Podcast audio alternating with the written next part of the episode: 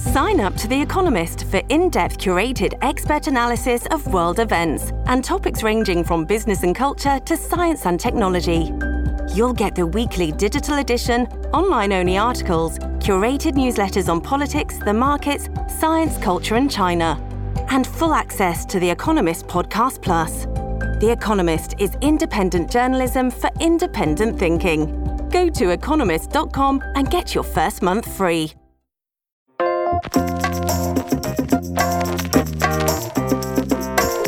Hello, everybody, and welcome back to New Books in Language, a podcast channel on the New Books Network. I'm John Weston, and today I'll be talking with John McWhorter about his 2018 book, The Creole Debate. John McWhorter is Associate Professor of English and Comparative Literature at Columbia University.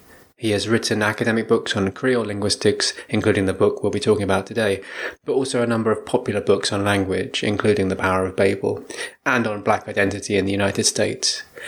He is a regular columnist for several US broadsheets. He's a two time TED talker, and he has a weekly podcast dealing with issues related to language called Lexicon Valley, which is worth checking out if you're listening to New Books in Language. John McWhorter, thank you for making the time to talk today about your 2018 Cambridge University Press volume, The Creole Debate. What have you been up to lately? Well, lately I've been doing all kinds of things, such as putting together that podcast for Slate. And in terms of writing about Creole languages, other than the Creole debate, I've been, as usual, writing various academic papers where I explore the idea that Creole languages are a special kind of language that are representative of the creation of new language from conditions of adversity. And it's a question that's interested me for basically a quarter of a century now. And it's come to my attention that a lot of people who study Creoles for a living, who find Creoles especially interesting, really don't believe and even find vaguely repulsive the idea that Creoles are what happens when a language has to be born again. They don't like the idea that we would say that Creoles are a kind of language in terms of how they're built. Their idea is that you only call a language a Creole based on its history, that history usually being that people who are socially subordinate in some way create a language via the mixture of their own language or languages with that of the people in power.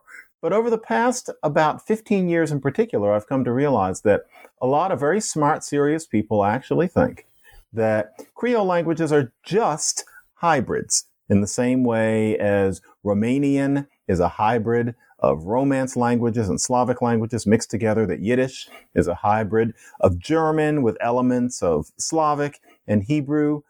An idea that's increasingly influential in Creole studies and is beginning to seep out into the world of other linguists is that Creoles have been mislabeled as a kind of language at all, that they have no relationship to pidgin varieties, and that really Creoles, just like really every other language in the world, are mixtures, and that if you say anything different, you are at best a lousy linguist, and at worst, some sort of racist imperialist redux.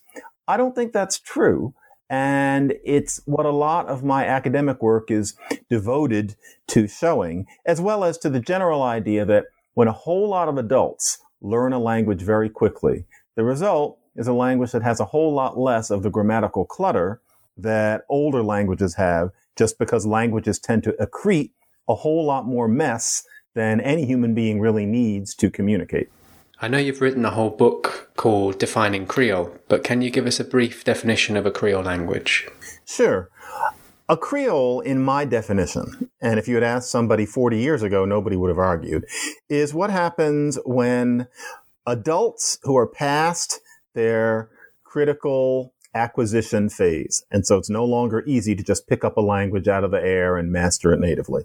Adults, for one reason or another, are learning some other language. Generally, they have to learn it quickly, and they only learn some vocabulary and shards of grammar. Sometimes adults come together and do that on purpose because they just need a language to trade or engage in some other temporary activity. That's called a pidgin, and nobody calls that a real language. What that is is a kind of lingo. But every now and then, human circumstances are such that a group of people may have to take that lingo and live in it. That was one of many unusual, not to mention barbaric things about plantation slavery, for example. So you had slaves speaking extremely different, mutually unintelligible languages who wound up in a plantation situation where they had to spend the rest of their lives. And there's this usually European language and they learned it, but of course nobody was giving them Rosetta Stone or something like that. They were picking up the vocabulary on the fly. And as far as the grammar went, they might get the very basics, but a lot of it they filled out with grammar from their own languages or the sorts of things that people tend to do when they're putting a language together from the ground up. And as a result, something that was a pidgin, not a real language, becomes a real language. You take those few hundred words and you make them into thousands of words in various ways. You take those shards of grammar and you get it to the point that you've got a grammatical system that it would take any human being a long time to truly master. Your language has nuances, your language has metaphor, but you've built it out of a pidgin. So, a Creole language is a language that started as a pidgin and then was built up into a new language. Now, my claim is that that new language is still identifiable as having been built up from a pidgin even hundreds of years later because most languages were not built up from pidgins and they've had a long, long time to basically get messed up. Creoles are less messed up in that way. Now, I have to be responsible and tell you that a lot of my detractors these days will tell you that no, that's not what a Creole is. What they want us to say is that a Creole is what happens when there are a certain number of adults in an acquisitional situation and adults can't learn the language completely. And so they end up not learning a lot of the detailed things about the language, but then their kids grow up and kids can learn those sorts of things. And there are some people around who speak a full version of the language. And so the result is a language where maybe some of the thorniest, most arbitrary things in the original language are gone, but nothing really dramatic happened, just like nothing really dramatic happened that made, say, modern English out of old English. So just, you know, a, a kind of a close shave. And that there's no reason to call that a Creole unless you want to have a special name for languages created by black people amidst plantation slavery. So Salikoko Mufwene made that suggestion back in the 90s. But for people like this, the idea that a Creole language is a demonstrable descendant from a pidgin variety is a no-go. I disagree. I think that if you had, well, I know that if you had looked at a pidgin and Creole textbook decades ago, nobody would have argued that Creoles come from pidgins. I think that we need to go back to that because it's what the facts suggest. Yeah, so you just set out what you've called in the book the grand old idea of adults developing pidgin languages, which are then elaborated into Creoles by the next generation of children. And you've begun to say how that conception of Creole languages sets the scene for the book because uh, your position is that, that that leads to typologically distinct languages, whereas other Creolists, for example, Salikoko Mufwene, argue that it doesn't, and and you're saying, in fact, that that's a political decision in a way, or that there's that there's an improper influence of political correctness on denying the special status of Creoles. Yeah, one might wonder why why focus on a synchronic characterization? Isn't isn't that a political choice as well? no, it is a perfectly empirical choice. I mean, if you're studying what you're presented with as a kind of language. And if you come into Creole studies as, you know, a happy 20 something puppy as I did, then naturally you're thinking, well, what are these? And you find that it's a bizarre subfield where people seem to almost pride themselves on not being able to agree on what a Creole even is. And really, there's no agreement whatsoever. And I don't think that's something to be proud of. And I think part of the reason that you have a group of brilliant people who are so comfortable not being able to explain what they've come together to a conference to study is because there's a reluctance to identify that if a language is born under the conditions that Creoles were born under, then it is inevitably going to be less something something else and something else than a language like Russian or Navajo. And I think anybody who is a linguist or an anthropologist, or really just about anybody who has any experience with two or three languages, can see that Creoles are different in a certain way. And that is that they are lighter on the sorts of bells and whistles that make languages hard to learn. That doesn't mean they don't have any, but they really are lighter. And that's just empiricism. That's looking up and seeing that the sky is blue. The politics here are not mine. The politics are Mufwene's and DeGraff's and Aboh's and Ansaldo's. And in the case of Ansaldo and DeGraff, the political aspect of it is naked.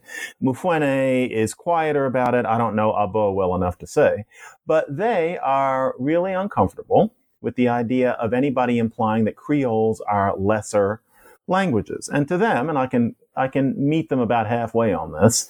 They are worried that if somebody says, well, Creoles are very low on inflectional morphology. Well, given that a language like Latin or Greek or Russian is jangling with all that inflectional morphology and, you know, especially a layman thinks that that's what makes a language complicated and interesting.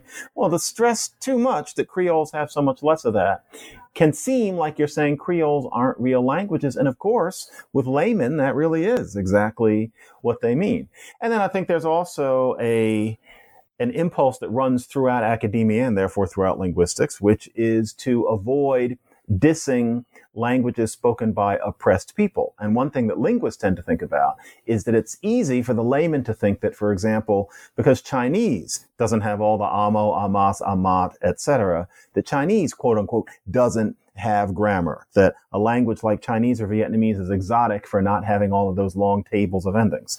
So any linguist, including me, bristles a little bit at the idea that because a language doesn't have all those prefixes and suffixes, that it's anything er than anything else. You, you want to be real careful because, you know, Vietnamese is a very, very complicated language, even though it doesn't have the endings. All of that said, all of that well taken, the politics is theirs because what they're doing is they are advocating for Creole languages in the guise of describing them. And the sad truth is that the kind of description that I'm talking about has nothing to do with disrespect. You would never know and in their case, you wouldn't know because they have never read it. You would never know that I wrote a grammatical description of Saramaccan where on every page, Saramaccan Creole English spoken by descendants of runaway slaves in South America, you know, Creole of Creoles in so many ways. Every page is full of me showing how here's something complicated that, you know, hasn't been documented or that you wouldn't think about. Here's how Saramaccan does this, that, and the other thing, and it has nothing to do with endings. It's all full of showing the intricacies of this language that nevertheless does not work anything like Portuguese or Latin. I've written that because it's a message that I think is very important to get across to the whole world.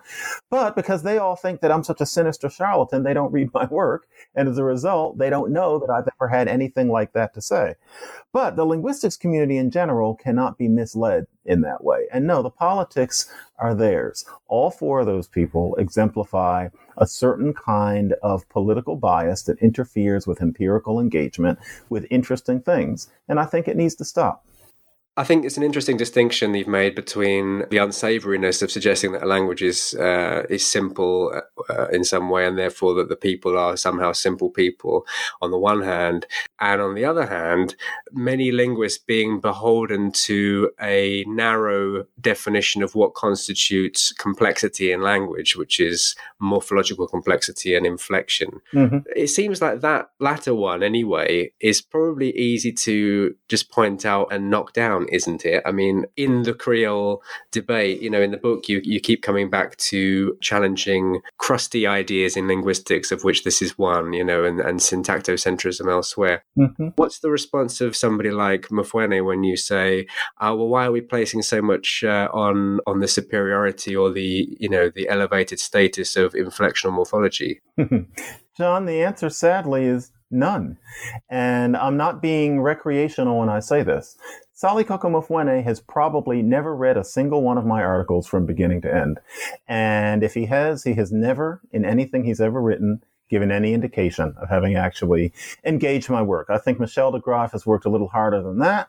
Umberto Ansaldo, frankly, I think does not actually read other people's work at all. Aboh is somewhere in between. I actually, I, I couldn't say what a thorough reader he is. But yes, I've been saying for 20 years now that inflectional morphology is not the measure of complexity. It is not the soul of complexity. It is not the heart of my argument. And yet you can read things that those people wrote last week and they're still accusing me of being somebody who just sits and counts inflections. That's because they don't read my work. And part of the reason that I wrote the Creole debate is because their pot shots and criticisms and worse of my work and that of Mikael Parkvall and Peter Bakker and like-minded people is not based on actually engaging with anything that we've actually written or said. And I can maybe bend over backwards and imagine that they feel that you can't draw sweet water from a foul well. And maybe they took a quick look at something I wrote, maybe a couple things I wrote 20 years ago, and they figure what good could come out of it. We've read all that we need to know. Maybe they just find it unpleasant to read my work. But they figure they've got it. But the thing is, they just don't. And I mean, the whole syntactocentrism argument is crucial because here they have this Northeastern United States Chomskyan notion of what language is all about, which I think the scientific community is gradually realizing more every year is bankrupt in an awful lot of ways. It's a noble experiment that simply hasn't worked out.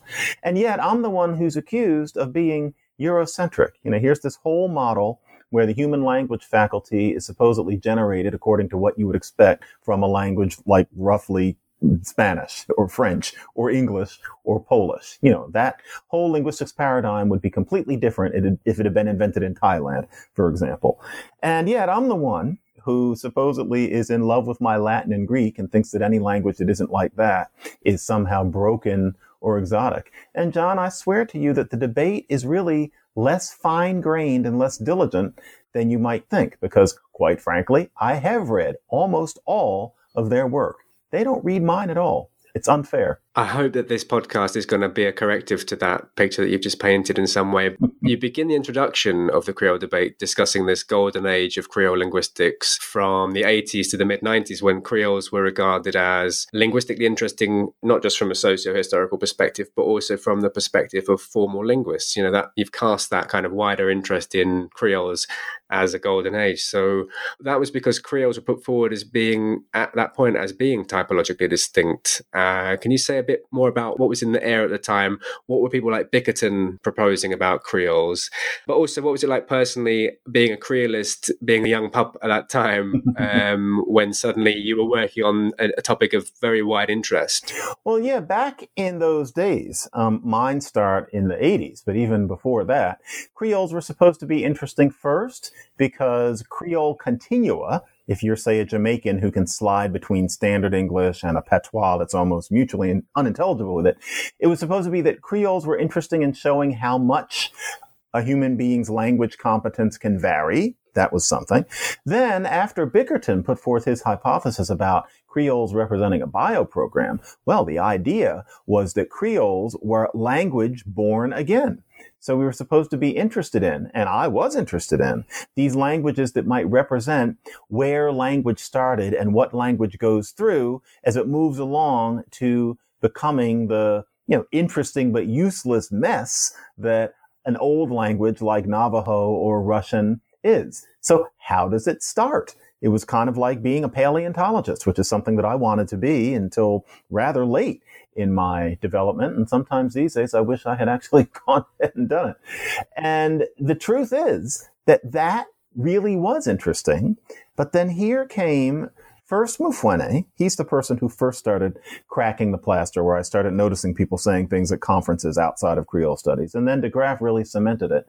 These people taught linguists that Creoles aren't interesting. So now a lot of linguists have learned, well, turns out Creoles don't come from pidgins because they've watched it being said by, in particular, these black men. And there's this idea in academia that has partly, you know, affected my career too, where you want to give the black person the benefit of the doubt. So here are these black Creole speakers saying that Creoles don't come from pidgins. A great many linguists are inclined to think, okay, they must be right and to try not to think too hard about it. I know that sounds kind of harsh. Maybe it is. It's also true. I'm sorry to say so. And so now many linguists don't think that Creoles are interesting at all. Everybody kind of nods, you know, especially people who were around in the 70s and 80s. It's become a kind of genuflection. Oh, yeah, Creoles are neat. But if you really press them as to why they think Creoles are neat, if they couldn't say that Creoles represent a bio program and that they're supposed to be teaching us a little something about the birth of or the development of language, then why should they be interesting? If Creoles are no more interesting than Yiddish or Romanian in terms of their birth, there's no reason to study Creoles separately at all, except as products of plantation slavery in the middle centuries of the 20th century. And that is really anthropology. And so I really feel like I'm fighting for the continued existence of my field as an area of linguistics that people genuinely care about as such. So you were entering or, or sort of nascent in this field, and you saw black academics saying things that you felt were politically unsavory. Was that kind of constitutive in your in your later writing on black politics in America? No, no, absolutely unrelated. Actually, when I came into Creole studies, it was a white person who was saying things that I found politically unsavory. Many people would be surprised to know that I started out in Creole studies battling Derek Bickerton because his version of the bioprogram hypothesis I thought was too extreme. He was denying for example, that structures from the African languages that Creole's creators spoke had anything to do with the grammars of the Creoles themselves. And I thought that was empirically ridiculous and also sociopolitically a little bit annoying, but mostly empirically.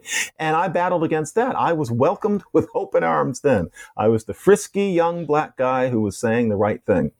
And then what I saw was that certain figures now had this new idea that there was no such thing as a Creole at all. Some of this is at least diagonally in response to Bickerton, as a matter of fact.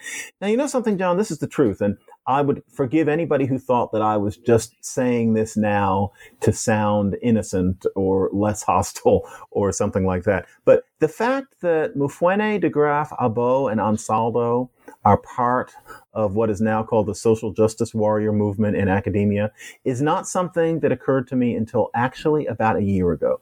I've thought of them just as individuals taking over Creole studies with a theory that I think is empirically mistaken. And I didn't think of them as symptomatic of anything. So yes, I've written about race issues in America, and I just said here that it is partly the color of Salikoko Mufwene and Michel DeGraff's skin, and they're having foreign accents that makes people be relatively uncritical of their work. That, and it's certainly true. You know, I didn't really think of that until really I was finished with the Creole debate because I think of my academic life as completely separate from my life as a pundit about race issues in the United States. But yes, these things are somewhat akin. I came in as the black guy saying the right thing, believe it or not.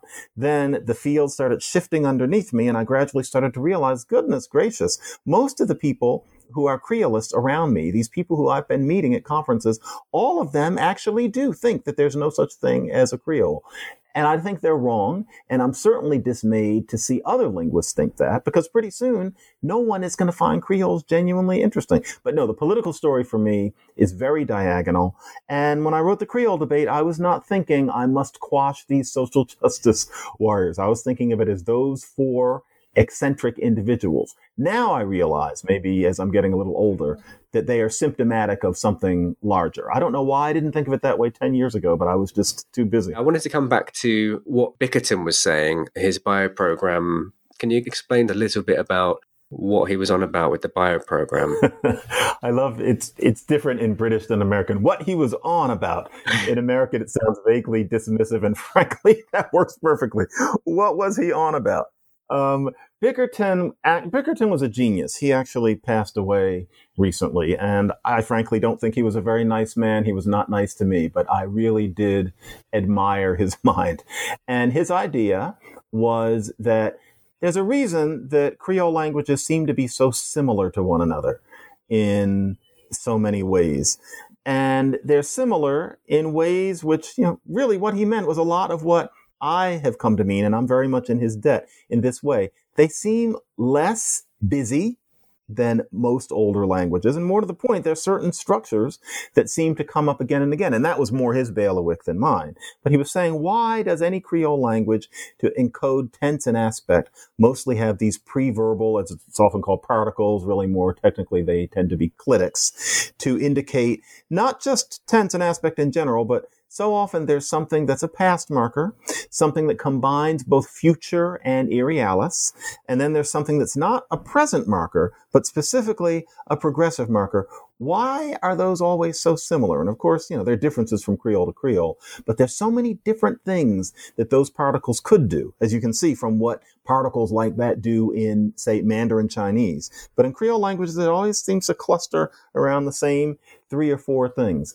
And he had various other things that seemed to pop up in too many Creoles for it to be an accident. His idea was that children are not exposed to any kind of coherent linguistic input, and as a result, they end up expressing language in its original, purest, you know, purest form as it's expressed gener- genetically in our brains. And all this dovetailed beautifully with the then burgeoning idea of Noam Chomsky and the gang that there's something called universal grammar that operates on the basis of certain underlying principles expressed in certain alternating parameters. This was all really neat stuff.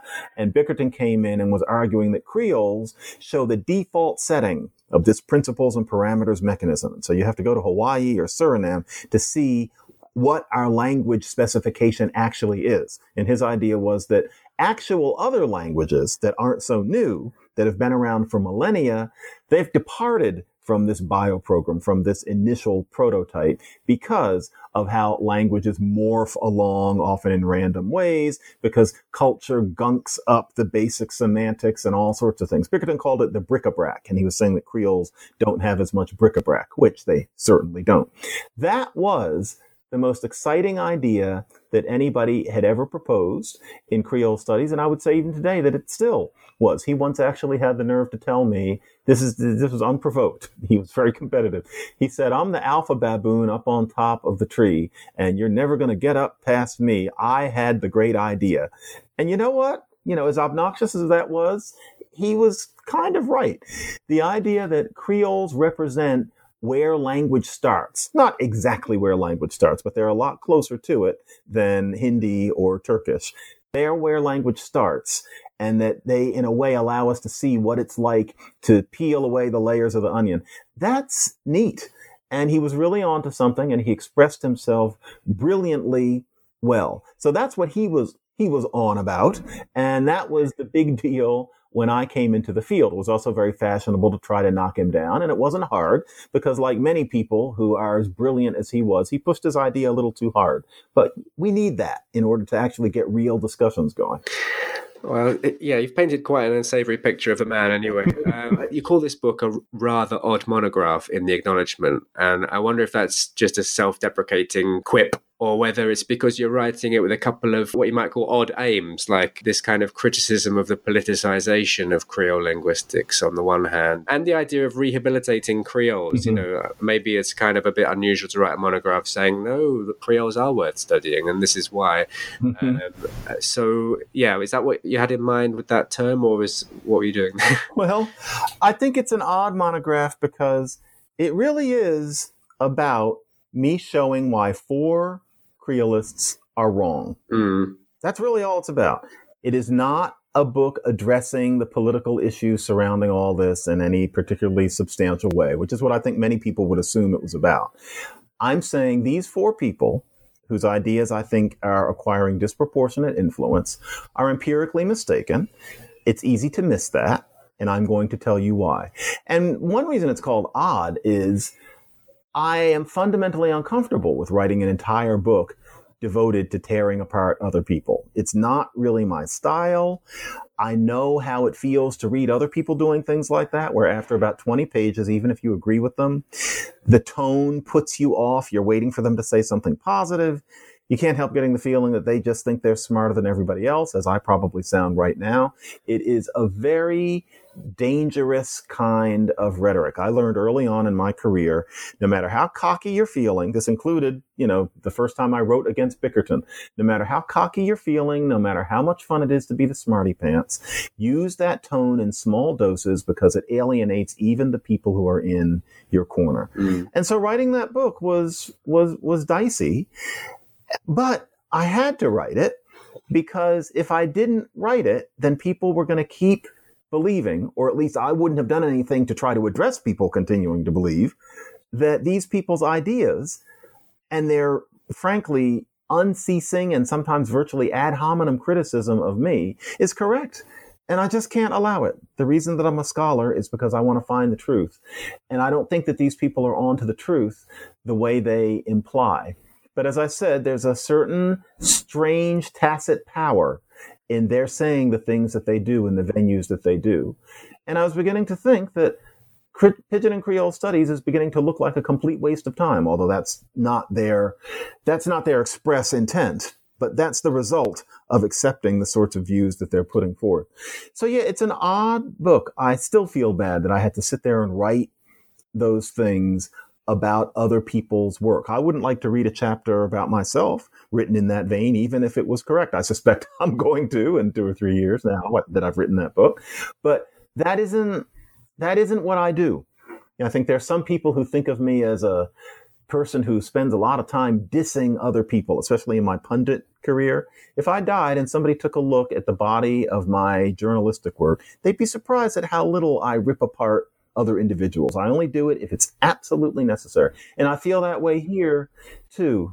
But it had to be it had to be done. I've just I've I've had enough. So yeah, that's why I thought of it as an odd book. Uh, I'd like to move on to the to the book itself now. So you um so uh, you have chapters on Creole exceptionalism, Creolization as language mixture, and Creolization as second language acquisition. So these are kind of how you characterize different treatments of what Creoles are. Mm-hmm. Um, and then I'd like to move on to talk about your chapter on complexity in language, which you've already mm-hmm. touched mm-hmm. on. So can can you give us some sense of how you develop your discussion of Creole exceptionalism in in chapter one? Yeah, Creoles are different. And one asks, well, how? You know, can you actually spell it out? And I've tried to in my work. And one of those ideas is that there are some languages that lack three things together. One of them is having paradigms of inflections. So, for example, conjugational suffixes and verb classes. Another one is having tone the way Chinese has it, where just a tone makes the difference between one meaning and another or one grammatical category and another. Then also there is opaque derivation. And by that I mean you combine two words or a word and an affix and the result is a new word that you wouldn't predict from what the meaning of the two original elements are. And so understand in English is a great example. What are you standing under? How is it standing? We don't know. We know that it's composed of under and stand, but the meaning, which is to comprehend, to get, to grasp, has nothing to do with under or stand. There are languages that don't have understands, that aren't tonal, and don't have the kind of inflection that makes Latin hard to learn. I claim that any language like that is one that was born relatively recently of a pidgin, of a language that certainly doesn't have anything like those things because it isn't a language. If a pidgin doesn't have amo, amas, amat, a pidgin certainly isn't tonal. And in a pidgin, you don't have things like understand. Things like that take a while to develop. So I said that if you have a language like that, then it's derived from pidgin. And I said that look at, you know, any language you can think of like that, it's a Creole. There. Now, Creolization happens in degrees. And so, for any number of reasons, what languages a language has been in contact with, whether or not the language that provided the words has stuck around, all sorts of reasons, a Creole language can depart from that exact three part prototype that I talked about. However, Creoles that have existed in isolation from the language that gave them their words and have just been allowed to develop by themselves, they do exemplify that prototype quite nicely. And I first said that in 1997, and Creolists instantly thought that it was a highly unsavory idea. And these days, you often read that the prototype has been refuted, that exceptions have been presented. And you know, the funny thing is, there have been none presented. Now, of course, people have tried, but just as, of course, I have written and said why these attempts did not go through, I have reprinted my responses. They're out there and they're unread. And so there are people who continue, many very serious minded Creolists who think, well, that got knocked down. No, it didn't.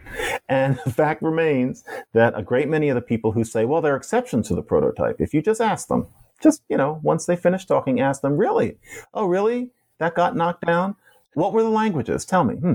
What were the what are the older languages that have the prototype features? Watch their face. And that is literally the state of the art. So I thought that that needed to be shown in this book because a lot of people honestly don't know it. And you know, you'll see this sort of thing on Wikipedia. Yes, I've looked and I've tried to correct it and the next day it's corrected back. I know who's doing it. And so I have to have something where you can't fix it.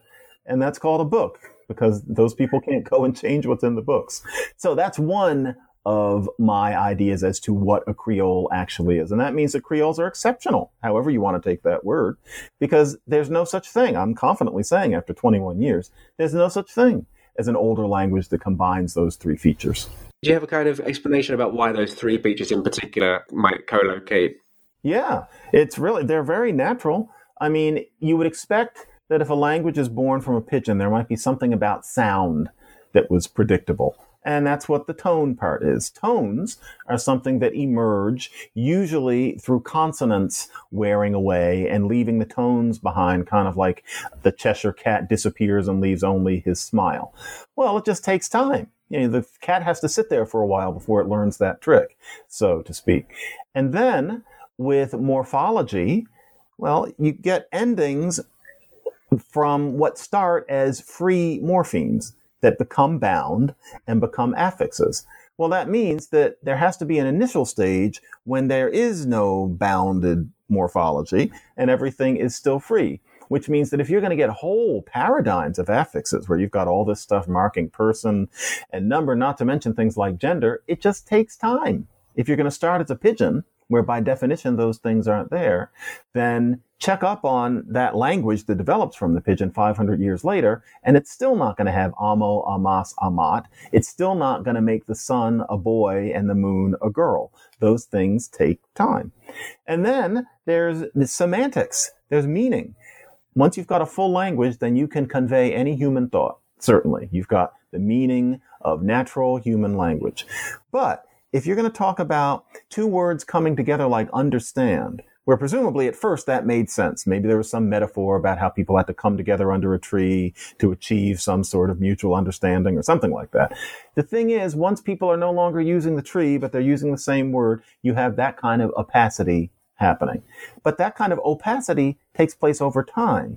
No group of people would on purpose say, let's take the word under and let's take the word stand and have that mean to grasp or to get. People have, you know, short lives. There's no reason to do that. That opacity arrives gradually and imperceptibly over time. So all three of those things are things you would predict as the way a language would be if it was a pidgin not too long ago, even if now it's very much a real language. Now, some people would say, no, those are just three arbitrary features. They'll still say it, but that's because they haven't read my explaining what I just said to you, which I've been doing for 20 years. So these three features are features of young languages, essentially. Almost, but not all new languages, because languages can become new in different ways. Two languages might come together and the result will be a language with verbs from one language and nouns from the other, with the verbs and the nouns having all the endings and nightmarish stuff that they had in the original languages. That's a kind of language called an intertwined language. So there are different ways that languages might come together and create new ones.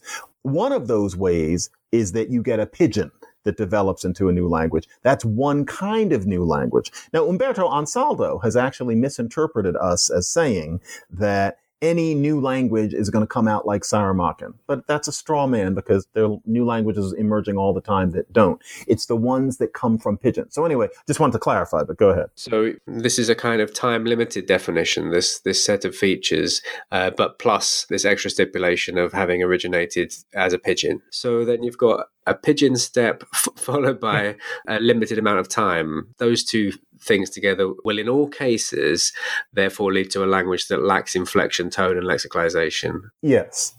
Okay. And then uh, you also, in chapter two, talk about Mufwene's feature pool model of creolization. Mm-hmm. Um, can, can you talk a bit about the criticisms you bring up there as well? Yeah, basically, for a long time now, Mufwene has been saying that a Creole is just a mixture of features from the languages that came into contact.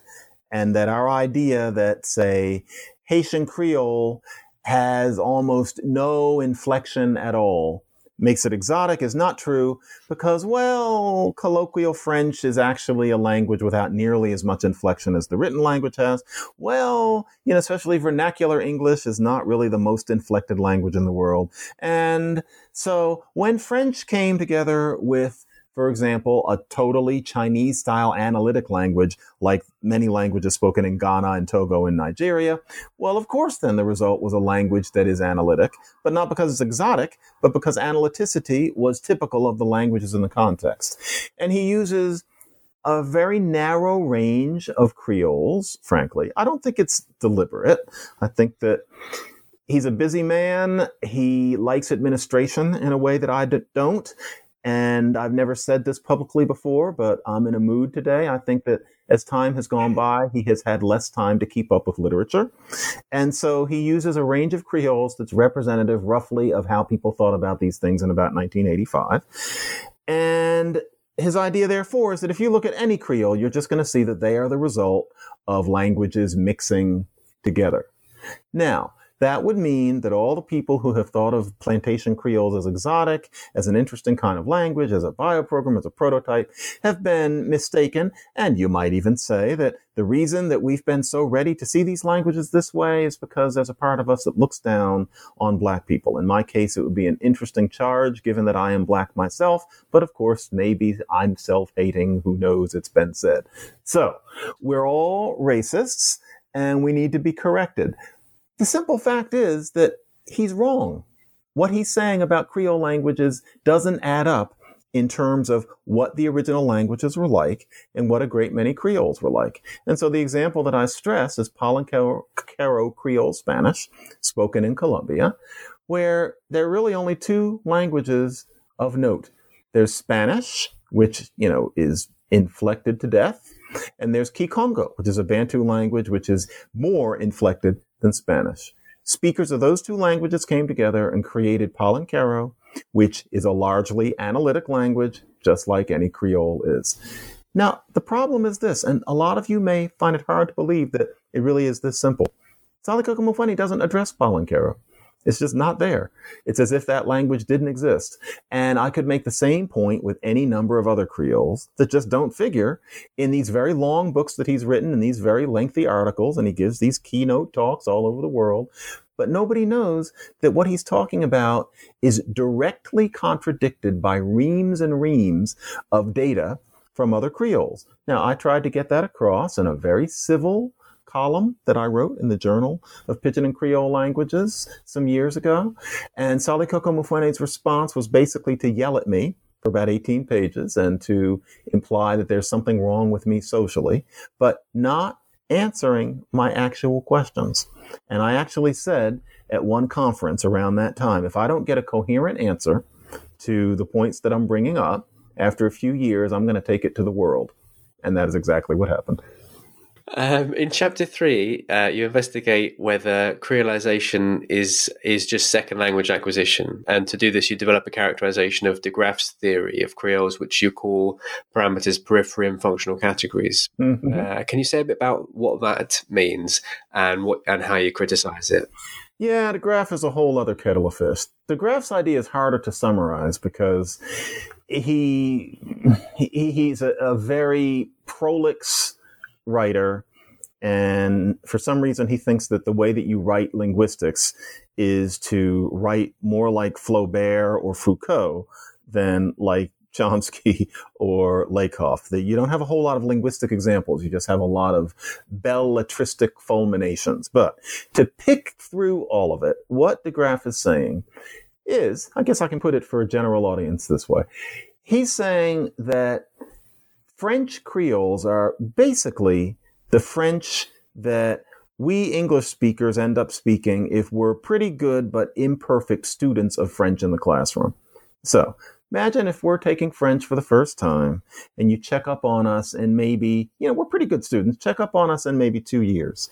And, you know, we're making a lot of gender mistakes and sometimes we're just kind of not using gender at all. We're going to have simplified the verbal system considerably in many ways. We might not be doing the subjunctive because from English that seems kind of odd anyway. there are going to be all sorts of things we do that kind of unravel the language. So we're going to be speaking this kind of second language French. However, it's a French that would be pretty much recognizable to an actual French speaker. It's a French that certainly has grammar of all sorts. And really, there's a very short step from Mademoiselle Teacher's native French to this French that we're all speaking among ourselves when she makes us do that as kind of an exercise while she goes out and gets a drink of water. His idea is that Creoles are not as unlike their lexifier languages as we've often been told. And this dovetails with a whole Francophone tradition that came before him that usefully stressed that it's easy to think that Creoles are less like the European languages that usually gave birth to them when you don't consider orthographical tradition in the older languages, when you don't consider what these languages are often like in their colloquial as opposed to their highly elaborated standard varieties. Interesting points in themselves. But with DeGraff, once again, you wind up with this artificially narrow perspective where he's making all these claims on the basis of Haitian Creole as if it can stand as a stand in for the dozens of other Creoles in the world, when in fact, all of the French Creoles are indeed closer to French than, say, Saramaccan is close to English, or say Tok Pisin out in Oceania is close to English. The French Creoles are especially close to French because they've always been spoken in a diglossic relationship with French. So, are they so close to French that they don't qualify as a separate language? I frankly think that most Haitians would disagree with his analysis about Haitian Creole, etc. He's exaggerating. However, he's not crazy. He is making a point. But the problem is that Michel DeGraff doesn't know that much about Creoles in general. And I hate to put it that way because it's the sort of thing I don't like to put out in public, but because people are beginning to listen to him, I have to say it. He is a theoretical syntactician. What he knows about is Chomskyese. That's where he started. And I don't get the feeling he's terribly interested in Creoles as a class of language, except as something that he can defend from what he perceives as racist dismissal. And so what this means is that he'll say all these things about Haitian. And I think partly because of the generative tradition, his idea is that deep knowledge of one language can stand in for talking about all other languages because all languages are fundamentally based on the same grammar. But you know what? They're not. And things that he says about Haitian Creole are batshit crazy if you tried to say them about Sranan and English. If you tried to say them about the unfortunately named Neger Hollands and Dutch. In other words, deep Creoles and their lexifier languages. So basically what he's saying is it's like he's a biologist and he's got this squirrel and he's making it seem like things that squirrels do are representative of all mammals. And then somebody says, well, I have a seal. And somebody else says, I've got a cat. And somebody else says, look at this elephant. And he says, no, I know a whole lot about squirrels. You know, all these animals have basically the same skeleton. And so forget about the elephant. Forget about your cat. Let's talk about the squirrel. As we all know, that would be lousy biology. And what he's doing with Haitian Creole is lousy linguistics. This is a similar argument that you had, I mean, a criticism that you had of Mufwene about being a bit empirically blinkered and missing some of the wider empirical fruit out there to examine. Mm-hmm. But you also criticize DeGraff for being syntactocentric. So you think he's he's making that overgeneralization because he's enthralled to universal grammar and therefore can make wild generalizations from a small amount of data without worrying about it.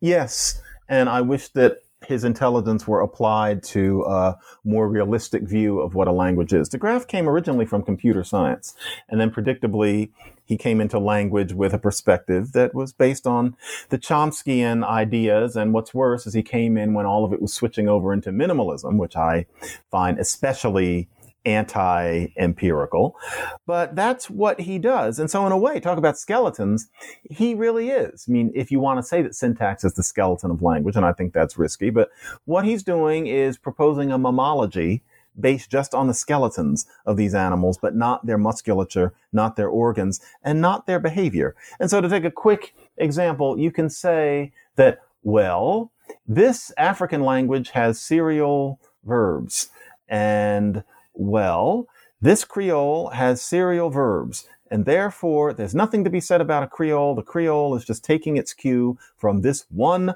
of its source languages. That's what all these all these guys would say. But no, it's also what do the serial verbs mean? It's not only whether or not you can draw trees where you show that serial verbs are part of the syntax of both languages. What about say the compositionality of the serial verbs semantically? And so for example, if the African language says that you can take go something and that's how you say that you you bring something to somebody you take go to your mother okay well any language that has serial verbs will do that but serial verbs also get very idiomatic. And so, for example, in one West African language called Fongbe, one way to say repair, to fix something, is do have.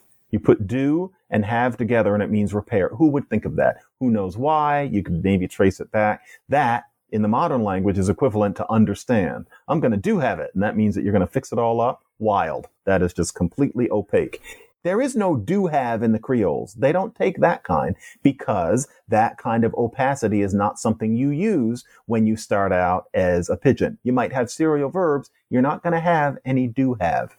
Now, if all you are is a syntactician, you're going to miss that. Or if you see it, I'm going to be kind and imagine that these people have actually read me when I've said this sort of thing, although I'll just bet they haven't. You read it, and you're not interested. It's not what you do. You don't care about non-compositionality. You care about move alpha. You care about head movement. You care about phases. And so you end up missing, unfortunately, something that I do think is a crucial difference between, say, a Saramaccan and a language like Fongbe. And that's part of the problem we have here, that this syntactocentrism, as opposed to thinking of language as generated from semantics up, which is what I think, ends up leading you to find a lot of what Creoles are as either uninteresting or it leads you to actually be able to pretend that it's non existent. It won't do. You devote chapter four to talking about complexity in Creoles, and we've already talked about this a little bit. But can you just fill in a bit more about what you say in, in chapter four with regard to complexity in Creoles? Yeah, complexity is one of those things. Um, I I try not to push too hard on it in the book because you know, really, at the end of the day, I'm not sure how amenable it is to numbers, to binary contrasts. And there's especially a fashion in linguistics in general these days that in order to make a real point, you have to make it with numbers. And I don't think complexity could ever do that in a way that would satisfy any representative number of people. However, that doesn't mean that it isn't real. And basically, you can, I mean, this is my metric. Other people have used others. They're probably better, but you can take complexity and make it a matter of three basic contrasts. I say that complexity can be a matter of what I call over specification, as in giving, marking, to certain fine grained aspects of life that a language can do without. One of them, for example, would be grammatical gender. You, know, you might want to divide things into that many different classes, most of them irregular, etc. But you might not. Or languages differ in terms of which aspects of tense or which aspects of aspect. They divide things up into over specification. Then there's structural elaboration, as in how many rules it takes to get a certain something done. So some languages, morphophonemics are much more elaborate than other languages. If you've got something like ergativity, then exactly where the ergativity splits, you know, you have to decide where that's going to be. In terms of um, various syntactic movement processes. How much movement do you need? Which elements are going to do the movement and for what reason? Where do your WH words sit? What sorts of case changes might you have to make in order to use a particular WH word, etc. Oh, th- this kind of structural elaboration, it differs from language to language. And in some languages, there's simply more of it than in others. And then finally, irregularity. And I don't think I need to specify, except that many languages can have a great deal more irregularity than we can even imagine from the irregular verbs in Romance languages. They're languages where there is essentially no such thing as a regular plural rule, unless you bring in some new word. But basically, every noun, you just have to know what its plural is. Same thing with verb forms in many Athabascan languages, where every verb just comes in different forms depending on what tense or aspect you're using. And for every single verb, you really just have to know. It doesn't fall into groups. You just have to know. Languages vary. And I say that Creoles have less overspecification, structural elaboration, and irregularity than older languages because those things only creep in over time and a pidgin has almost none of them. And I think that, you know, really, there are things you can point out. You can describe one, one Creole and one older language and explain the difference. But of course, there's always somebody who's going to say, yeah, but suppose there's some older language where you couldn't find these things. And to the extent that nobody can account for all 7,000 languages, it kind of hits a wall. And I think many people think that you could choose a Creole that suddenly would be as complex in those ways as Polish. Although when it comes to that, I can say with confidence that you couldn't. But really, it just comes down to something pretty, pretty easy if you're learning Creole, you can get the basics pretty quickly, much more quickly than you can any of its source languages. And this is about much more than inflectional morphology. A Creole grammar, the grammatical description, tends to be physically thinner than grammatical descriptions of older languages. And that's not only because of real world factors such as, you know, what the budget for the Creole grammar might be. Because frankly, at this point, the main publishers are quite anxious to publish lengthy grammars of Creole languages. And the fact that the grammars tend to be relatively short, you don't want to say that it's the incompetence of the linguists. Some people might want to say it about me and Saramaccan, but I don't think anybody would want to say it about anybody else. They're shorter because there's less to describe. If you're trying to describe how Navajo works, if you're trying to describe how Arabic works, if you're trying to describe how Japanese works, you need more space than you do to describe how Haitian Creole works. And that's because these languages aren't uncomplex, but they're less complex than older languages. And it's funny, amidst Creolists, I never am quite sure why this is considered so counterintuitive. Sometimes I think, is it that they are only familiar with English and Romance languages, but that's not true because the ones who know German and Dutch are just as opposed to the idea. And the German ones are people who are using, you know, three senselessly applied genders and have all kinds of heterogeneous word order. They must understand that German in those ways is more complicated than English, which they always seem to speak better than me. And yet they resist this idea that Creoles could possibly be less complex than anything. Sometimes I think if you really think all languages are equally complex, you don't know Russian. And uh, I don't know. I, I genuinely don't know because a lot of them know a lot more about many aspects of linguistics than I do. And I'm, that's, believe me, that's not false modesty. But when it comes to the languages of the world, sometimes I wonder whether a lot of them are really aware of what the languages of the world are like and kind of flying a plane around the world. You know, I, I find myself thinking of Cree and Navajo. And sometimes I think they're only thinking of German and French. And maybe that's part of why they, they find the idea so ridiculous. I find that other linguists understand that more intuitively, even if they don't want to speak against, you know, Jesus Mufwene and God DeGraff. They know that you know the Ethiopian language that they study is more complicated than Cape Verdean Creole. But you know, within the field, I assume I will make no headway on that whatsoever. But I know in my gut, like in terms of the Creole prototype, I know because of simple fact. In terms of complexity, I know in my gut that I am not crazy. But I have given up on pushing the point too hard because, you know, I feel like I've made my case and I try to summarize that case that I've made in chapter four of the book. You've written about Whorfianism, and I wonder if there's some kind of um, background linkage between linguistic complexity and, and mental complexity. You know, is it is it that obvious that there's a resistance to characterizing languages in, in these terms because it could imply that the people themselves are less complex? Yeah, yeah, I think that to say, well, these are less complex languages, many people are thinking, well, there's a short step from there to saying that these are simple thinking people. And the truth is that not thinking too much about Creoles, I was thinking some about Creoles, but not thinking too much about Creoles, I have written a whole critique of Whorfianism because in fetishizing this idea that little distinctions that your language connotes mean that you're thinking about those things more than other people, that leaves speakers of languages like Saramaccan potentially looking kind of dim because Creole languages are new and therefore do not tend to mark things like that as obligatorily or as finely as many older languages do. So it worries me a bit in that way. But that means that I can also understand a certain discomfort that many Creolists have when you say, look at the things that this language doesn't mark.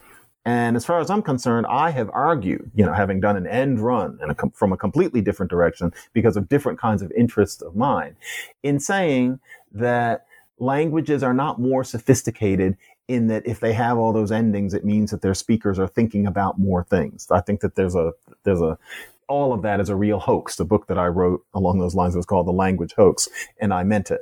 But, you know, of course, the people who disagree with me about Creoles, I don't expect them to have read every book anybody has ever written. They don't know that I wrote The Language Hoax. So the argument continues. But yes, yeah, Whorfianism does relate to this in that way. You talked about overspecification, structural elaboration, and irregularity. Yeah. Are those three definitional subcategories of complexity special in some way, or, or is there an arbitrariness in selecting which ones t- to focus on? Because presumably your position is basically that somebody speaking what would be in those terms a less complex language is still capable of having a perfectly complex conversation and complex thinking and so on.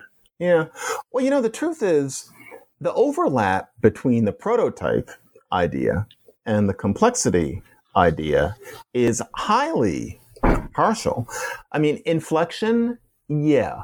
Inflection does become complex because inflection conditions morphophonemic distortions and irregularities. And so, you know, once you get beyond the agglutinative stage, inflection can be complex, although it isn't complex just in itself.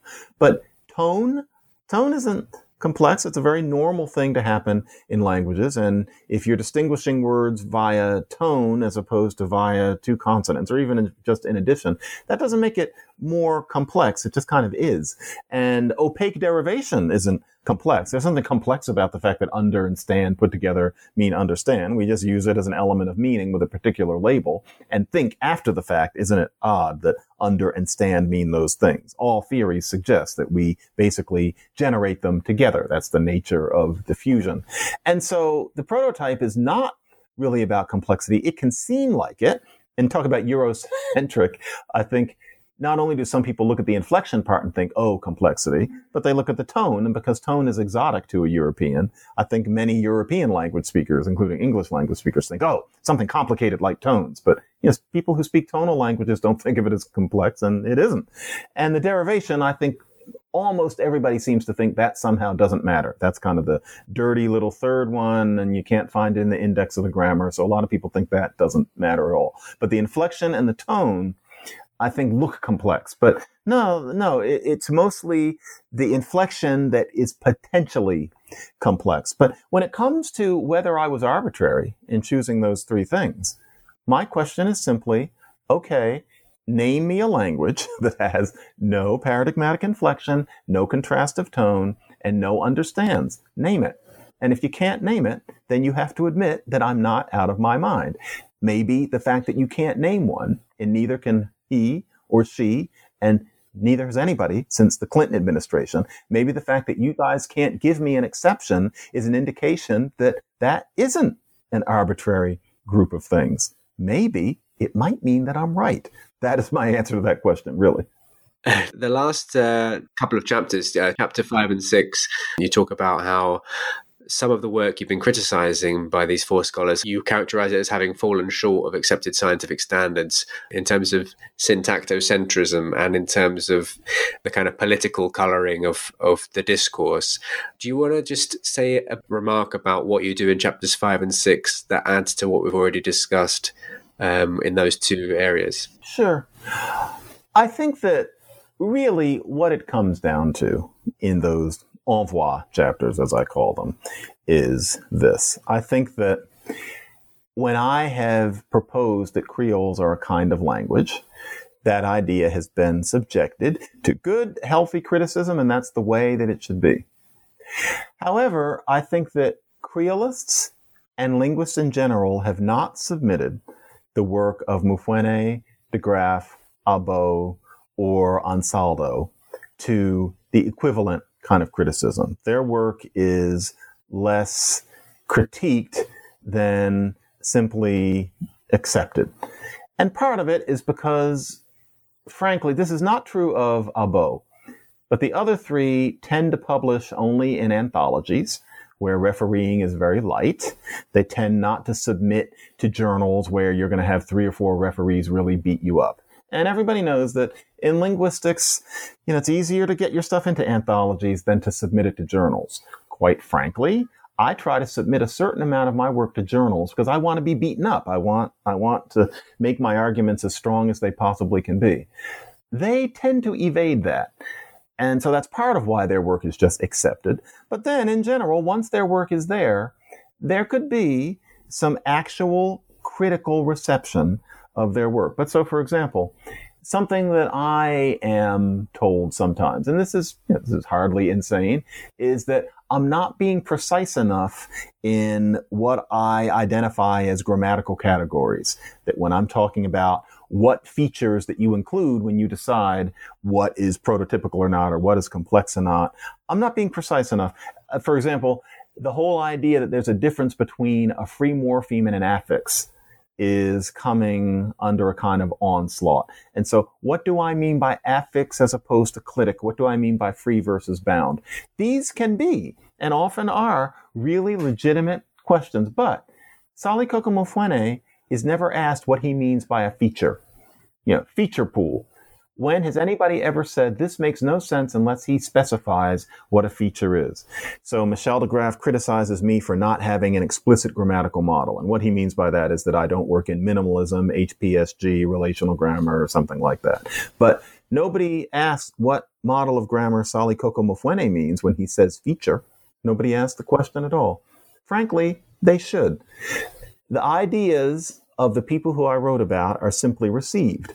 And the reason is, I think, underlyingly because of the socio political aspects of things. But that's not what the book is about. The book is about simply the facts. And the book tries to outline that a lot of the things that those people are saying with such confidence have never really been submitted to serious critique.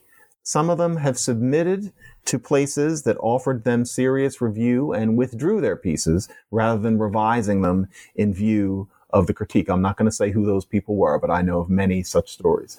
So that means that when you're reading these things, it hasn't gone through the mill. They, those people haven't been beaten up. And that is not the way linguistic inquiry is supposed to go. We're all supposed to be beaten up. So I'm happy to be beaten on. I've gotten used to it. I almost enjoy it. But it's time to start submitting those other people's work to actual critical analysis. And I beseech people who are interested in linguistics not to just drink in this idea that Creoles don't come from pidgins, because it simply hasn't been demonstrated with the kind of empirical rigor that you as a linguist would expect based on how things probably go within your subfield. Uh, and at the end of chapter six, you talk about your vision of, of a Creole studies that matters, what that might look like um, on a kind of more positive uh, note. So I just wondered if you could say a bit about what, what Creole studies that matters does look like. Oh, yeah.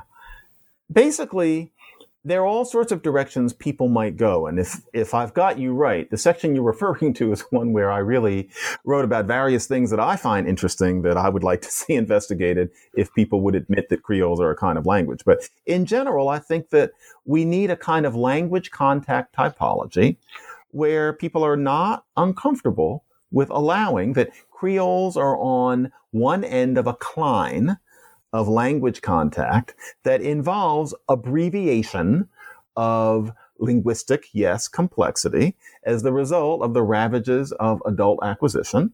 And for those who aren't comfortable with complexity, then just using the prototype configuration as a useful metric for what a language may have been through. Because if you can use something like that, then there are all sorts of ways that Creole studies could connect meaningfully with people studying language contact, with second language acquisition, language change, and even anthropology in really useful ways. Instead, I see things like somebody is studying how there's a kind of highly grammatically streamlined Danish being spoken by children of immigrants in cities like Copenhagen. And it's she it's obvious that what she sees is simplification of the grammar. And she's been reading up on pidgins and creoles and trying to get a sense of what she sees. But she's come up in an era when people like DeGraff and Mufwene are writing that she, with her white self, is a racist if she thinks that simplification has anything serious to do with what's going on in a contact language. And so she's giving this talk, putting up all this obviously simplified Danish on PowerPoint, and she's very carefully not saying that what she's seeing is simplification, or to the extent that she has to actually own up to it, she says it with an apology and is nervously looking at all the Creolists in the room. That's stupid. Not of her. That's stupid of us.